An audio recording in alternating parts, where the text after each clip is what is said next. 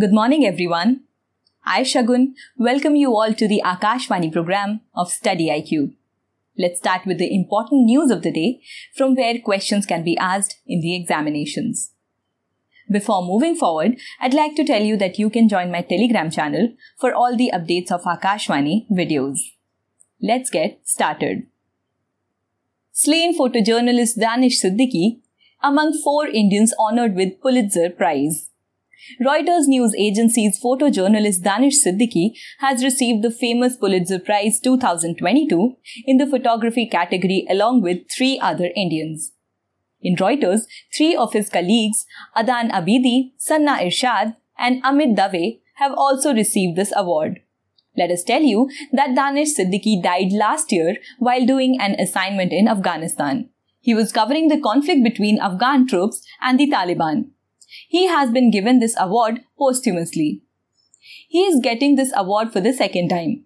He first received the Pulitzer in 2018 when he was a part of a Reuters team covering the Rohingya crisis.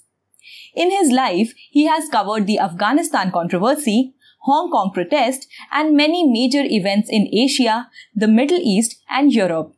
The Pulitzer Prize was established by Joseph Pulitzer, a Hungarian American journalist and newspaper publisher. He left money at Columbia University after his death in 1911. He aspired to have a journalism school that had opened in 1912 and also established the Pulitzer Prize, which was first awarded in 1917. Moving on to the next news. Pandit Shiv Kumar Sharma passes away. Indian musician and santoor player Pandit Shiv Kumar Sharma has passed away today. His age was 84 years. He was suffering from kidney related problems for the last six months. He died due to cardiac arrest. Sharmaji gave a classical status to santoor, a rarely known musical instrument from Jammu and Kashmir. Gradually, the santoor was also seen like the sitar and sarod. Maharashtra Chief Minister Uddhav Thackeray has announced a state funeral for Sharma. His last rites will be performed with full state honors today, that is, May 11 at around 3 pm in Pawan Hans. Moving on to the next news. Hypertension in Indians. A multi-central national survey conducted by the Indian Council of Medical Research, that is ICMR, has revealed that about 28.5% of adults in India are hypertensive. About 27.9% of these people are also aware of their hypertension condition. 14.5% are undergoing treatment and about 13% of the people have blood pressure under control. Hypertension is most commonly seen in urban areas. In these areas, it has been found to be 34%, whereas in rural areas, it is 25.7%. Although the survey notes the lack of awareness and treatment in rural areas and treatment and awareness in urban areas.